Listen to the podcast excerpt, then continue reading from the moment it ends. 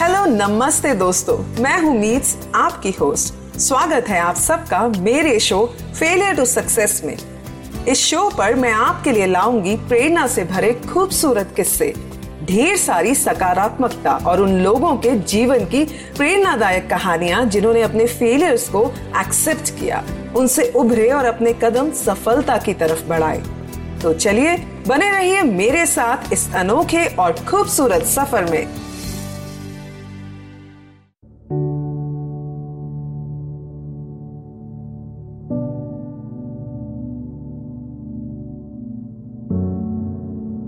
नमस्ते दोस्तों, कैसे हैं आप सब? मैं हूँ मीट्स और स्वागत है आज आप सबका फेलियर टू सक्सेस के एपिसोड में। दोस्तों, बीते कुछ दिनों में कोविड से इतने सारे लोग अफेक्टेड हुए हैं कि जिसका कोई हिसाब ही नहीं है। अगर बात करते हैं इंडिया की, जहाँ केसेस इतनी तादाद में बढ़े कि पेशेंट्स को ट्रीट करने के लिए ज़रूरी रिसोर्सेज भी अवेलेबल नहीं है। हर तरफ़ एक डर एंजाइटी और दुख का माहौल सा बन गया है। इतना बेबस और लाचार हम सबने शायद ही अपनी ज़िंदगी में कभी महसूस किया होगा। ऐसा लगता है कि इस एक वायरस ने हम सब की ज़िंदगी के मायने ही बदल दिए हैं और सब कुछ थम सा गया है। पर दोस्तों, एक बात है कि इतिहास गवाह है कि हर लड़ाई का अंत होता ही है। बुराई पर अच्छाई की जीत होती ही है। शुरुआत में, हर लड़ाई में ऐसा लगता है कि हम कैसे इस लड़ाई पर विजय पाएँगे। लेकिन हमारी उम्मीद, हिम्मत, धैर्य, हमारा विश्वास and our stability of minds ही अंत तक हमारा साथ देंगे और इस कोरोना की जंग में भी हम जीतेंगे। दोस्तों, वैसे तो ये ज़िंदगी एक अनमोल तोहफा है और हम सबको इसकी कद्र करनी ही चाहिए। ईयर 2020 से लेकर अब तक आई एम श्योर हम सबको ये रियलाइज़ हो चुका होगा that each one's life is important और पिछले कई दिनों से हम सबको ये एहसास और भी ज़्यादा हो रहा होगा। दोस्तों, ये कठिनाइयों की घड़ियाँ आई ज़रूर हैं, पर हम सबको इस समय से कड़वाहट नहीं, क्रूरता नहीं और ना ही कायरता की सीख लेनी है, बल्कि इन कठिन लम्हों से हम सबको कुछ सीखना है। मैं ये नहीं कह रही कि हम अपनी ज़िंदगी की कद्र नहीं करते या अच्छे से नहीं जीते। बचपन से लेकर अपने अपने तरीके से हम सब अपनी ज़िंदगी जी ही रहे हैं, है ना? लेकिन एक बात है दोस्तों sometimes we get to lost in our life ऐसा लगता है कि हम अपनी ज़िंदगी जी नहीं रहे। हम अपनी ज़िंदगी में बस उलझ कर रह गए हैं, क्योंकि हम अपनी ज़िंदगी के पलों को एंजॉय नहीं करते। जस्ट एक रेस की तरह भाग रहे हैं, जहाँ हम अपनी फ़िज़िकल मेंटल हेल्थ का ध्यान नहीं रखते। कभी कभी हम इतने बिज़ी हो जाते हैं कि हम अपने परिवार वालों के साथ रहते हुए भी उनसे कनेक्ट नहीं कर पाते। दोस्तों, ज़िंदगी में पैसा अर्न करना नेसेसिटी है। हाई गोल्स रखना बहुत अच्छी बात है, लेकिन पैसा कमाने और गोल्स अचीव करते करते और अपने आप को ये बताते बताते कि हम बिज़ी हैं, ऐसे ही we lose on our important years of life और जब कभी हमारे जीवन में कठिन घड़ी आती है तो हमें एहसास होने लगता है कि ये ज़िंदगी कितनी अनमोल है।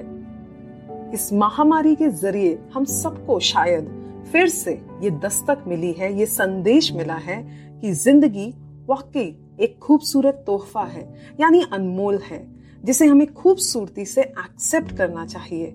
अपनी ज़िंदगी की वैल्यू करनी चाहिए और कोशिश करनी चाहिए कि हर रोज हम अपने लिए थोड़ा वक्त निकालेंगे फ़िज़िकल मेंटल हेल्थ का ध्यान रखेंगे, अपने लव्ड वंस के साथ वक्त बिताएँगे, अपनी खुशियों को, सपनों को पोस्टपोन नहीं करेंगे और अपनी ज़िंदगी को और अच्छे लम्हों को सराहेंगे। यानी अप्रिशिएट करेंगे ताकि कभी भी हमारी लाइफ में अगर कठिन वक्त आए तो हम रिग्रेट नहीं करें कि हमने अपनी ज़िंदगी अच्छे से क्यों नहीं जी।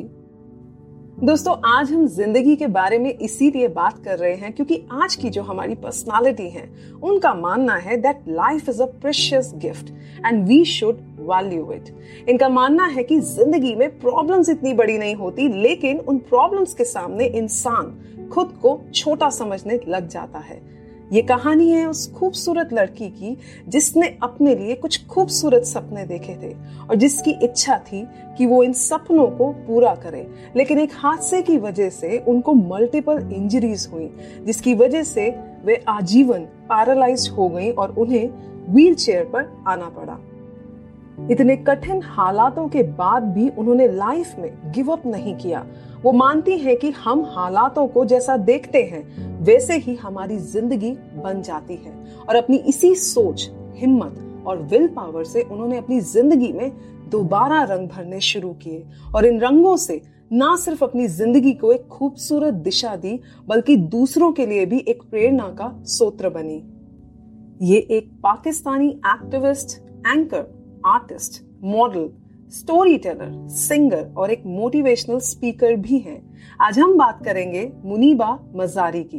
तो चलिए सुनते हैं मेरे साथ इनके जीवन की असीम प्रेरणा से भरी कहानी को।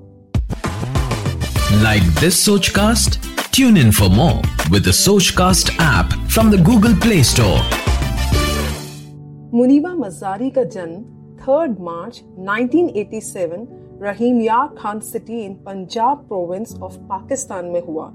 मुनीबा बलोच बैकग्राउंड से हैं और मजारी ट्राइब को बिलोंग करती हैं। मुनीबा की स्कूलिंग आर्मी पब्लिक स्कूल में हुई थी और उसके बाद अपने होम टाउन से ही उन्होंने अपनी बैचलर ऑफ़ फाइन आर्ट्स की डिग्री कंप्लीट करी। मुनीबा एक कंजर्वेटिव फैमिली को बिलोंग करती हैं।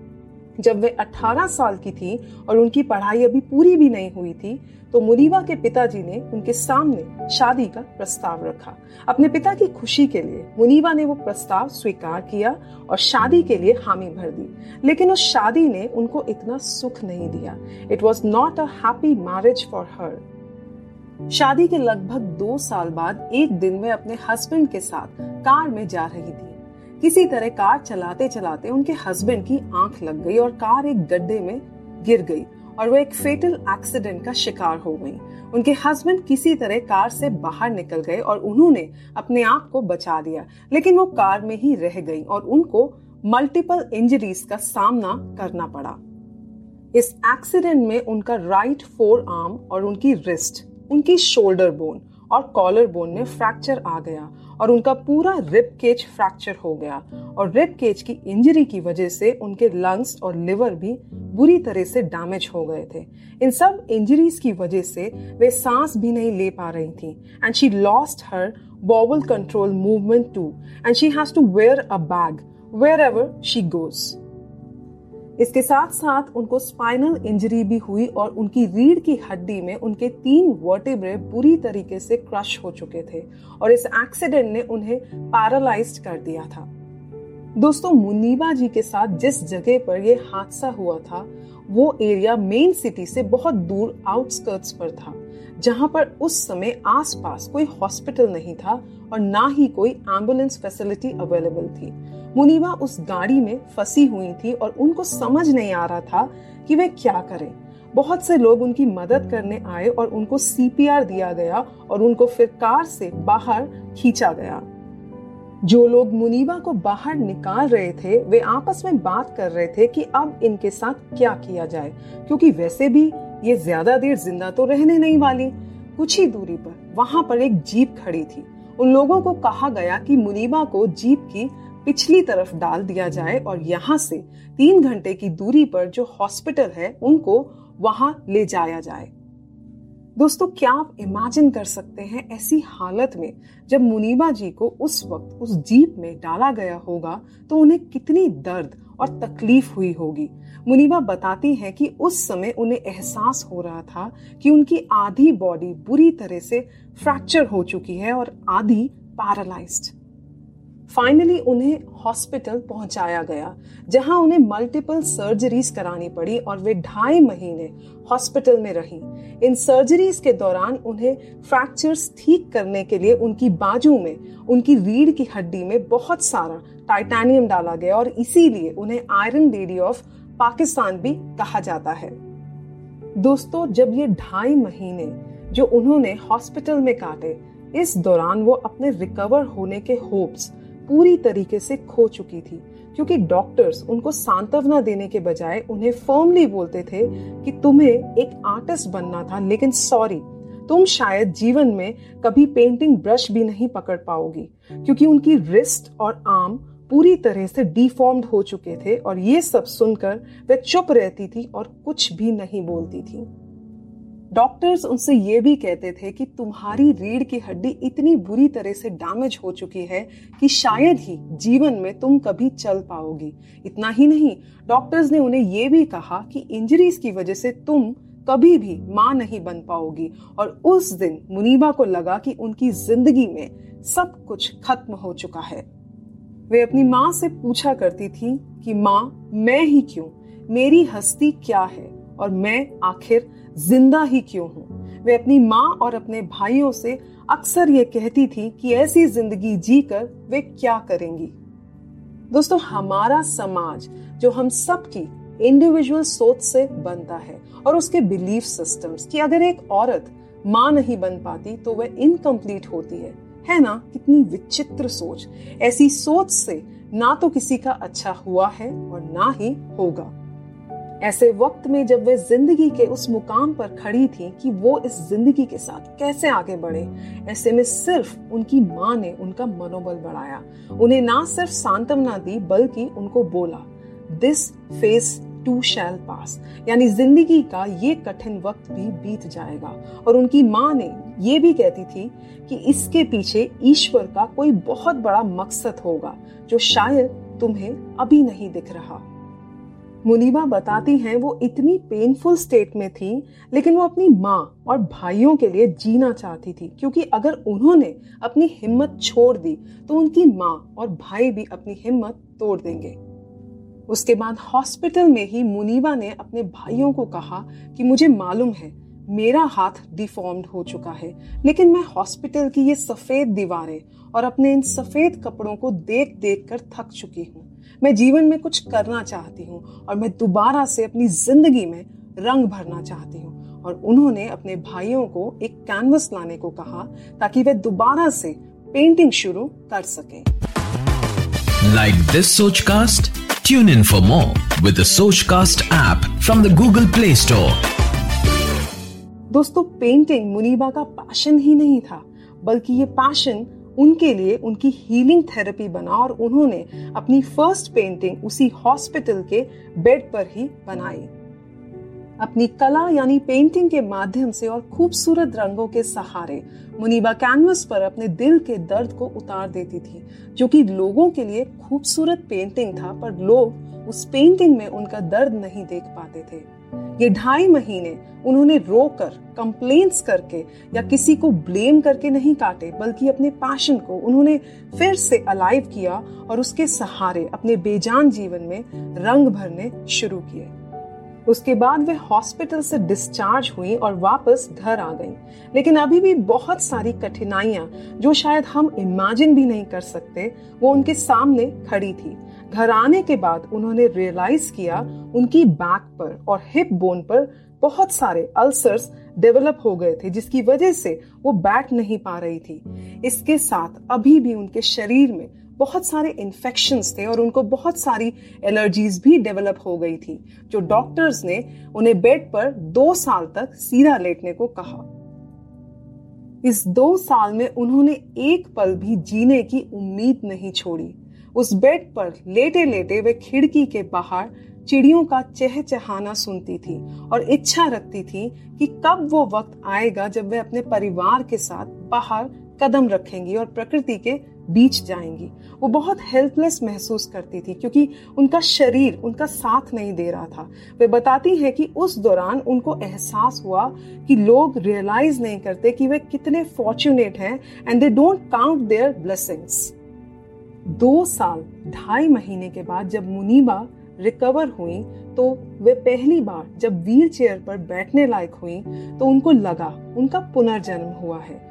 वो बताती हैं कि उस दिन वे पूरी तरीके से ट्रांसफॉर्म हो चुकी थी। उनको ये मालूम था कि वो इस व्हील चेयर से कभी नहीं उठ पाएँगी और ना ही वे चल पाएँगी। उस दिन उन्होंने अपने आप को शीशे में देखा और खुद से कहा कि वो सारी ज़िंदगी किसी मेरेकल यानी करिश्मे के होने का इंतज़ार नहीं कर सकती और ना ही वे रोकर किसी की सिंपति के सहारे जीना चाहती हैं, क्योंकि किसी के पास इतना वक्त ही नहीं है। उन्होंने डिसाइड किया कि वे जैसी भी हैं, वे अपने आप को एक्सेप्ट करेंगी। दोस्तों, हमारे अंदर किसी ना किसी चीज़ का डर होता है और कभी कभी हम अपनी सारी ज़िंदगी इन फियर्स के साथ ही गुजार देते हैं। मुनीबा इतनी स्ट्रॉन्ग माइंडेड हैं कि उन्होंने वन बाय वन अपने फियर्स लिखने शुरू किए और उसके बाद उन्होंने अपने सबसे बड़े डर को जीता और अपने हस्बैंड से डिवोर्स लिया। उसके बाद उन्होंने अपने दूसरे डर को जीता और वो था कि वे कभी माँ नहीं बन सकती।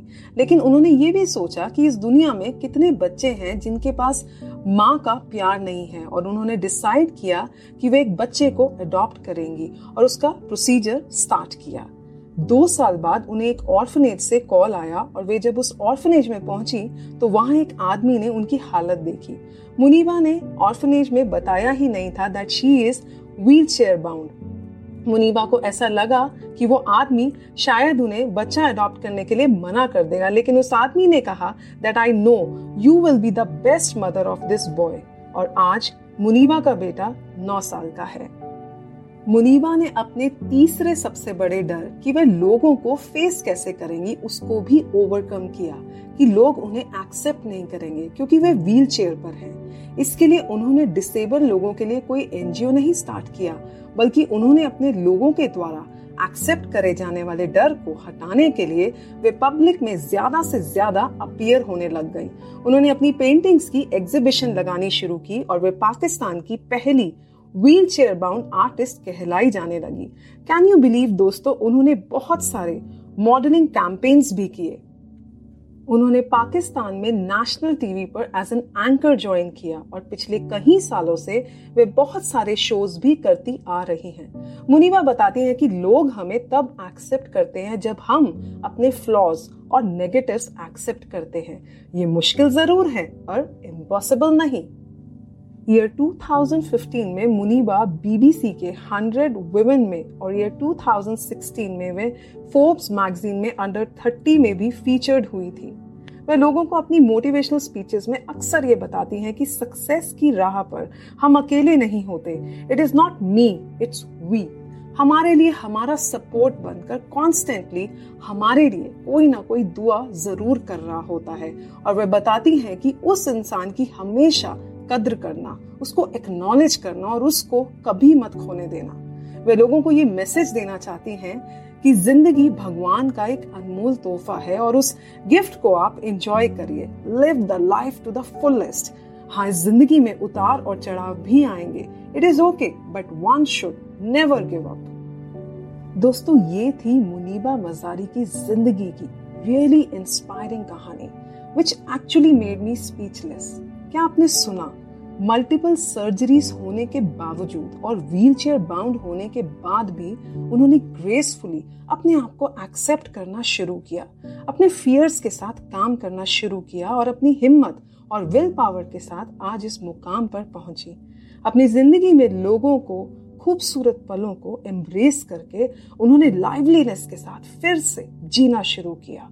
Hats off to her willpower and her spirit दोस्तों, इसी के साथ मैं आप सबसे अलविदा लेती हूँ और अगली बार आप सबसे फिर से बहुत सारी इंस्पिरेशन पॉजिटिविटी और बहुत सारा प्यार लेकर आपसे मिलने आऊँगी। तब तक के लिए अपना ध्यान रखिएगा। थैंक यू सो मच नमस्ते बाय बाय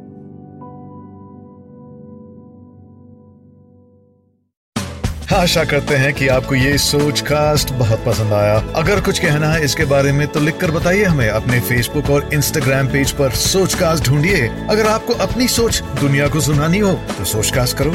सोच कास्ट